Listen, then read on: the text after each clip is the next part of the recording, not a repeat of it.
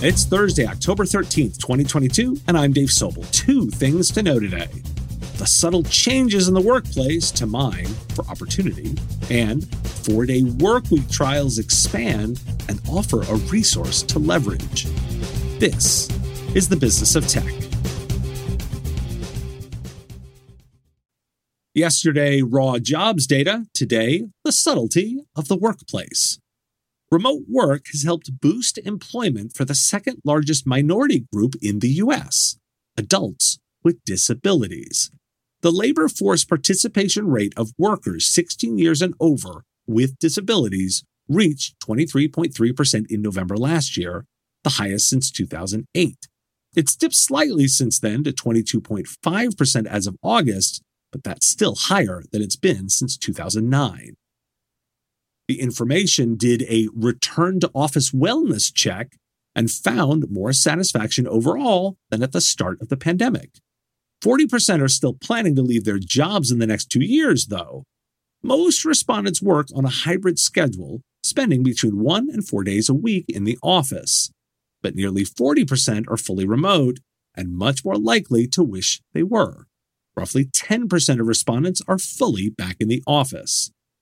43% are working either significantly or slightly more than they were in 2020. And with all that work, 48% feel they are more productive than they were two years ago. Managers and execs aren't even sure they need the same people. A UK survey comprising 5,000 knowledge workers, 750 hiring managers, and 400 senior decision makers by consultancy AND Digital found that people at different levels of seniority within companies have substantially different ideas about what skills are most needed. For example, 60% of chair people believe their company has enough people with software engineering skills, compared to just 42% of senior managers. Likewise, half of the managing directors think they have enough people with data analytics skills on the payroll, compared to 44% of managers. Pay transparency is rolling out further. California requires pay ranges on job ads for companies with 15 or more employees starting January 1st, joining other states and New York City on the list. Oh, and a Dutch court just ruled last month that a Florida company owed a remote worker $73,000 after it fired him for refusing to keep his webcam on. Working remotely, the man didn't feel comfortable keeping his webcam on all day, and the Dutch court sided with the employee. In all this, there remains opportunity. Despite 40% of companies wanting to implement 15 workplace technologies by 2025, 17% do not have any currently. Many businesses are evaluating how technology can support employees in the office, but implementation challenges remain, according to a JLL survey released Tuesday. Why do we care? I quipped yesterday that those CEOs who think we'll be back in the office fully by 2025 are delusional. Here's why. Let's take workers who are generally happy and make them less so, and an environment where we're bringing both adults with disabilities and those with childcare concerns back into the workforce. That in an environment where they can't even agree with their managers about the skills they need. Maybe, just maybe, focus on being a better manager than worrying so much about that. Two other points to note. First, with remote work being as flexible as it is, you'd better know where your employees are. A company in Florida loses the case in a Dutch court. You know how they could have avoided that? Less micromanagement. Think about it. If they had simply trusted the employee to work and measured based on results, there's no case. Second point the use of technology to manage work remains an open area. Think more building workflow processes and a lot less monitoring software. Technology providers will go very far there. The four day workweek continues to get coverage. Starting last week, 28 more companies in the US and Canada will begin a six month pilot of shortened work weeks in partnership with nonprofit group four day week global. Not all companies are putting in place a 32 hour week.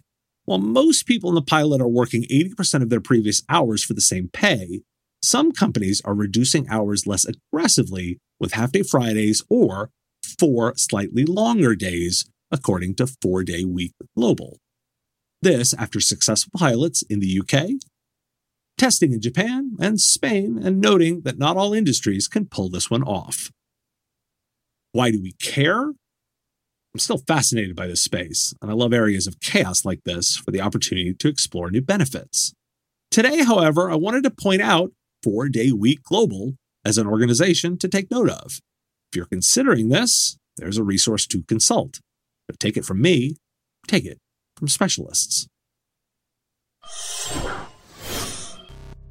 This November, Miami will be the safest place on the internet. MSPs are returning to Miami Beach for the Acronis CyberFit Summit. Not only will you hear former FBI Director Louis Freeh, you'll also witness the latest advancements in cyber protection, DLP, EDR, advanced management, and so much more. There's even a track dedicated to MSP marketing and business growth. The entire event will be capped off with an inspirational message from Earvin Magic Johnson, live and in person.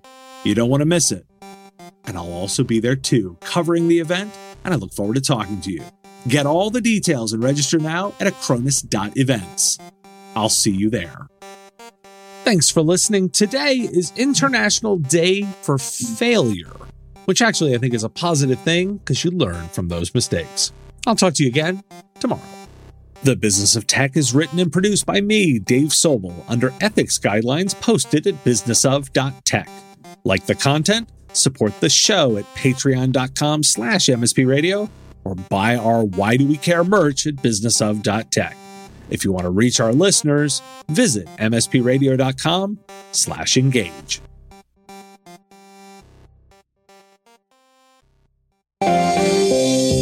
Part of the MSP Radio Network.